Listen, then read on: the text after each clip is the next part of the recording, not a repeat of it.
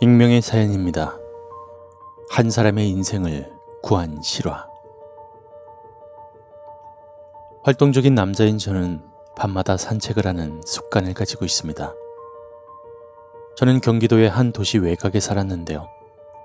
여기는 길 가는 사람이 별로 없고 소음도 없어서 마치 시골 같은 분위기에 조용히 산책을 하기엔 딱 안성맞춤이었죠.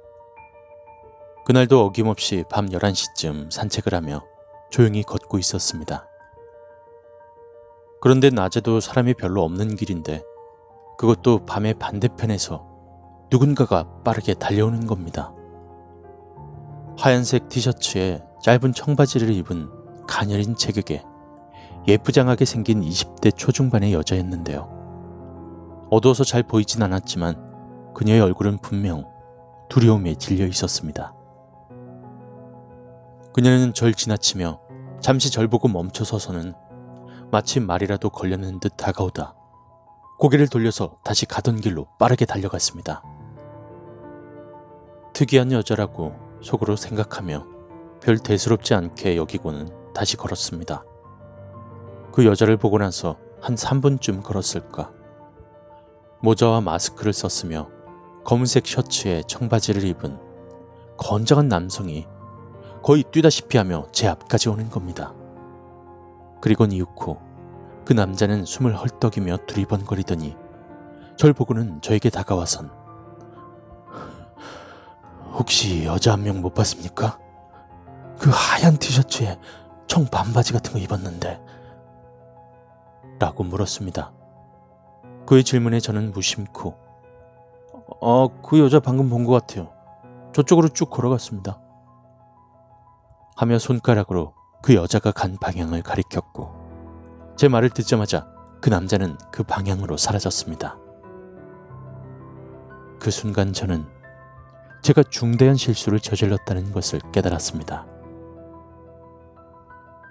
그 남자는 한쪽 손을 감추고 있었는데 제가 무심코 본 달려가던 그 남자의 손에는 식칼이 쥐어져 있었던 것입니다.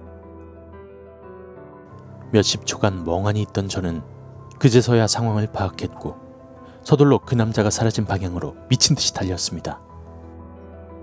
혹시나 그 여자분이 죽거나 불행한 일을 당한다면 이 모든 것은 제 책임이 되는 듯한 느낌이 강하게 들었습니다. 그렇게 한 10분쯤 달렸을까.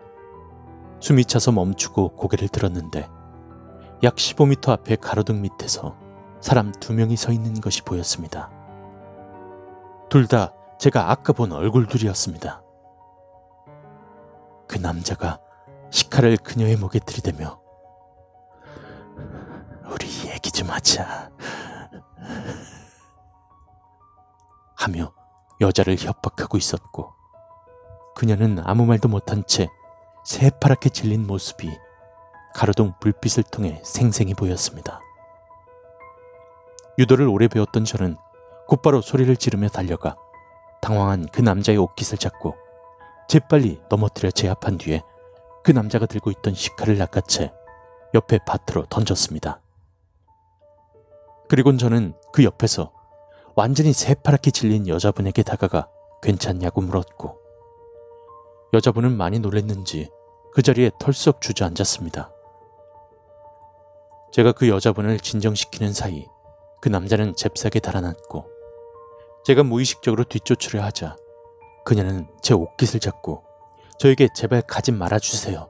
부탁이에요 하며 울면서 애원했습니다. 저는 그 여자분을 달래준 뒤 바로 경찰에 신고를 했습니다. 경찰이 오길 기다리며 그녀로부터 전반적인 상황을 알 수 있었는데 그녀는 대학생이고 그 남자는 대학교 1학년 때 만난 그녀의 전 남자친구였던 것입니다. 그 남자친구는 초반에 그녀에게 잘 대해주었으나 몇 주, 몇 달이 지날수록 점점 그녀에 대한 집착이 매우 심해졌고 그녀가 남동생과 있는 모습을 보고 오인하며 남동생을 말도 없이 폭행하고 그녀가 원치 않는데도 강제로 스킨십을 하려고 하고 심지어 그녀의 집에 몰래카메라까지 설치하는 수준까지 갔다고 합니다. 결국 그녀는 그 남자에게 이별을 통보했습니다.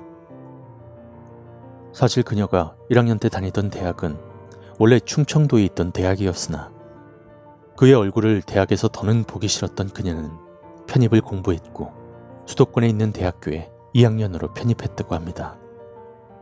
그리고 바로 그 해, 몇 달간 잊고 살았던 그가 그녀가 돌아오는 길에 칼을 들고 그녀 앞에 나타났고 그에게 붙잡히자 이제 끝났다고 생각했는데 그때 제가 온 것이라고 했습니다.